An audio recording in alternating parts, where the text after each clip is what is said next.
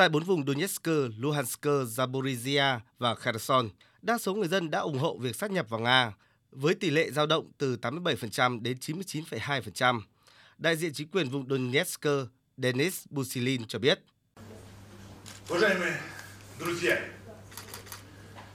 Cuộc trưng cầu đã diễn ra, chúng tôi đã đi một chặng đường dài để đạt được điều này. Và đây là thành quả to lớn. Và sẽ không đúng nếu nói rằng chúng tôi không mong đợi một kết quả như vậy. Tôi tin vào Donbass, tôi tin vào người dân của chúng tôi. Chúng tôi đã mong muốn điều này từ rất lâu. Chúng tôi đã mơ về điều đó vào năm 2014 và chúng tôi đã hành động sau đó làm nên lịch sử. Vì đây là một ngày lịch sử, chúng tôi sắp đoàn tụ với đất mẹ rộng lớn của chúng tôi, với nước Nga vĩ đại.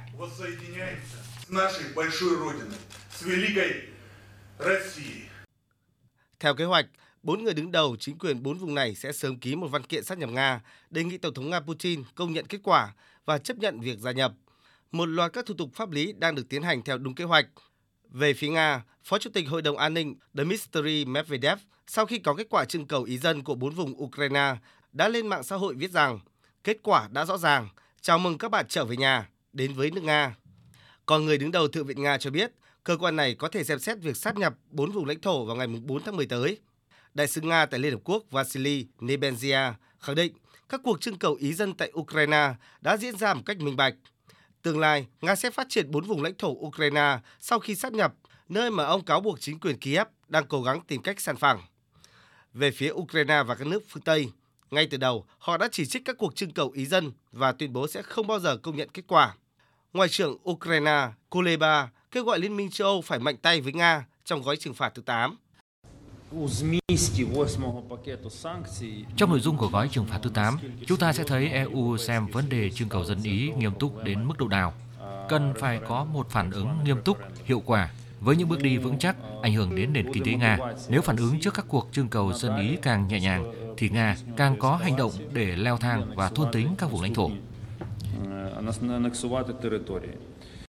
Đại sứ Mỹ tại Liên Hợp Quốc Linda Thomas Greenfield cho biết, nước này sẽ đưa ra một dự thảo nghị quyết tại Hội đồng Bảo an Liên Hợp Quốc kêu gọi các quốc gia thành viên không công nhận bất kỳ thay đổi nào đối với Ukraine và buộc Nga phải rút quân.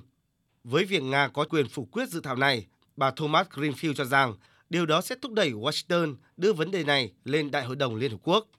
Trong khi đó, Đại sứ Trung Quốc tại Liên Hợp Quốc Trương Quân nhấn mạnh tầm quan trọng của hòa bình, phản đối sự cô lập chính trị và trừng phạt. Những động thái mới đây nhắc nhở chúng ta một lần nữa rằng hòa bình là nhiệm vụ của tất cả.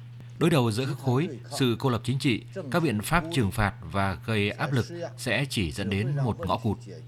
Nhiệm vụ trước mắt là thúc đẩy các bên mở ra cánh cửa cho một thỏa thuận chính trị càng sớm càng tốt và bao gồm tôn trọng các mối quan tâm chính đáng trong các cuộc đàm phán và đặt lên bàn tất cả các lựa chọn khả thi.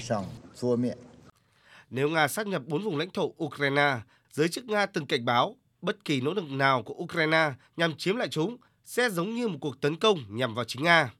Tuần trước, Tổng thống Nga Putin cho biết nước này sẵn sàng sử dụng vũ khí hạt nhân để bảo vệ sự toàn vẹn lãnh thổ của Nga.